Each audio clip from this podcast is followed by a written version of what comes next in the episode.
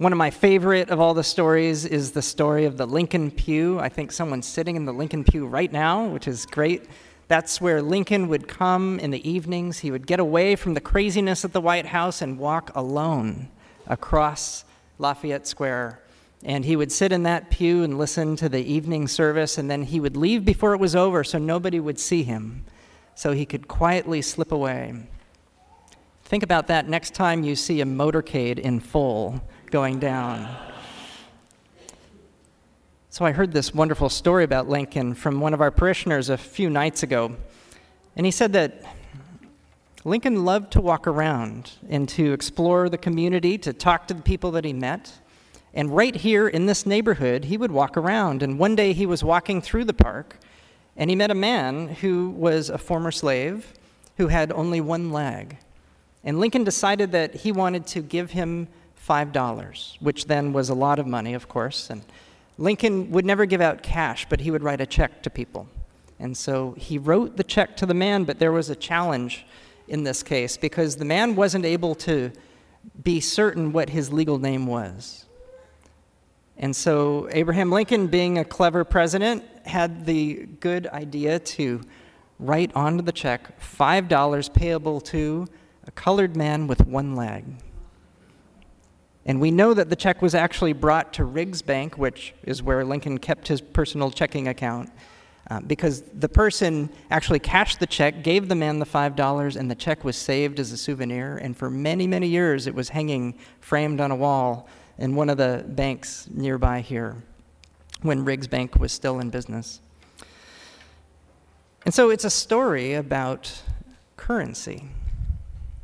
And isn't it interesting that a piece of paper one minute may be really worth nothing, and then when an amount is written into the line and a name is put on there, or even a description of a person in this case, suddenly it has a value, and in that case, it was worth exactly $5 in 1863 currency.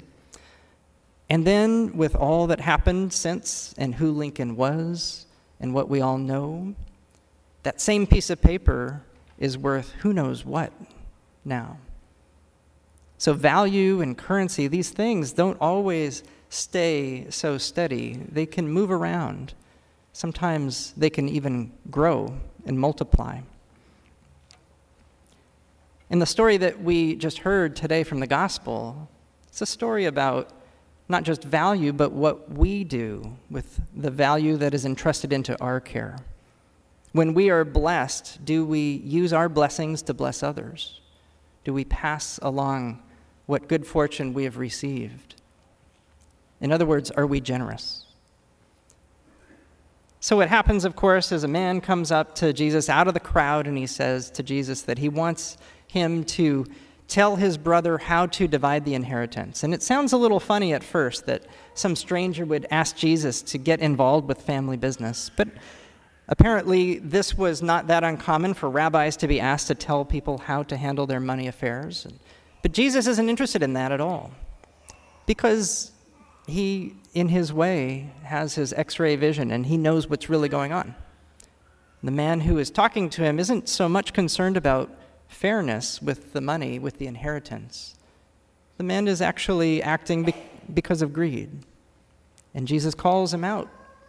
And he tells him this parable the parable of the rich man who suddenly has the problem that his fields have yielded such gain that he has too much. He can't store it all in his barns. And that, I would say, is a problem that isn't a problem. You know, this is the kind of problem that we would all love to have. And this man, he's very clever, and he says, Well, I've got a solution to my problem. I'll tear down the barns and build bigger ones.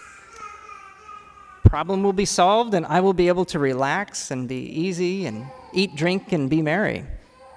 And then an unusual thing actually happens where God speaks. In Jesus' parables, it's very rare that God shows up and actually speaks words, but Jesus here quotes what God would say to the man, and it isn't good.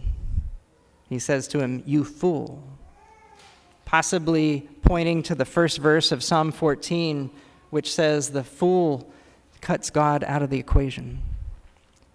And God points out to the man that he has missed his chance because today this very day his life will be demanded of him.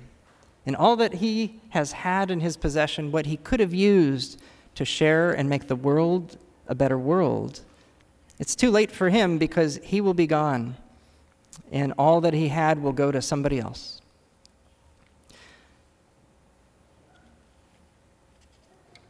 Clearly, this is a warning against greed, but I want to take it a little bit deeper than that. Thinking about Lincoln, in fact. It's one thing to say not to be greedy, but it's another thing to say, how do we shift our way? And I believe the way that we shift is by being connected. Thinking of Lincoln as he walked around and he talked to strangers, that is for us to do too. We're meant to connect and to learn about the lives of others and, and to encounter them and to have compassion in our hearts and to be changed. And if you can do that, if you can open yourself and have the vulnerability to become connected, there's no way that you can store up treasures only for yourself. You'll have no choice but to live with generosity, living in the way that Jesus showed, the way that he calls us to be in his likeness. Being connected is what we are here to do and to be in our lives, and we'll get to affirm that in a few moments when we have our baptisms coming up, when we say the baptismal covenant all together, where we will talk about seeking Christ in all persons and respecting the dignity of every human being. And now, up to this point, is the sermon that I had prepared to preach. But last night we had a potluck where we met people. My wife Sarah and daughter Zoe and I were out at a person's home. This is the third one of these, and there are more to come. It's great. It's a chance for us to get connected as a church and for me and my family to get to be connected more with many of you. And it just so happened we had a lot of choir members and there was a lot of singing, and we got home feeling wonderful, and it was 10 o'clock at night. And I was just going to look at what I had written for today before going to bed, but I opened up the computer and saw the news. And I learned about El Paso. And this morning, I learned about what happened in Dayton, Ohio. And if you haven't heard the news, there is another mass shooting that happened. At least nine people have been killed there. Last Sunday, in Gilroy, California, which is very close to where my family and I were living right up until just a number of weeks ago, one of the mass shootings occurred there. And three people were killed, 12 were injured. And it hits close to home for us. My wife actually knows a husband and wife who were two of the victims who were shot, not killed. They are in stable condition in the hospital, but they were parents, and they had a three-year-old three-year-old daughter. After they were shot, the gunman went to them and they pretended that they were dead so that he would leave them alone. And their three-year-old wanted to run to be with with his parents.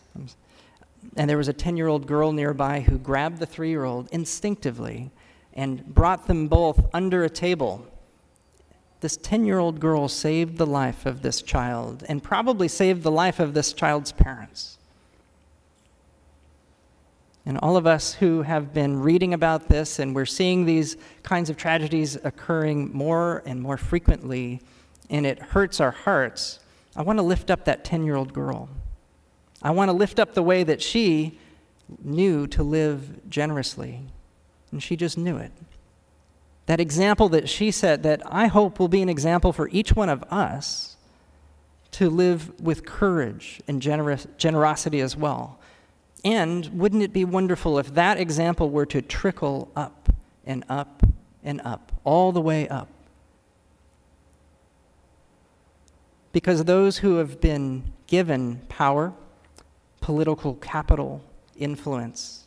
Those things are not meant to be stored up in storehouses. Those things are meant to be used for good, spent, shared. Political capital is not for the sake of storing political capital, it is for the sake of doing good. And I pray for our country that we will learn a new way to be connected again and to have the courage to be vulnerable, to talk to each other in better ways than we have been, and hopefully to find some common sense, actual practices that will make us all much safer as a country.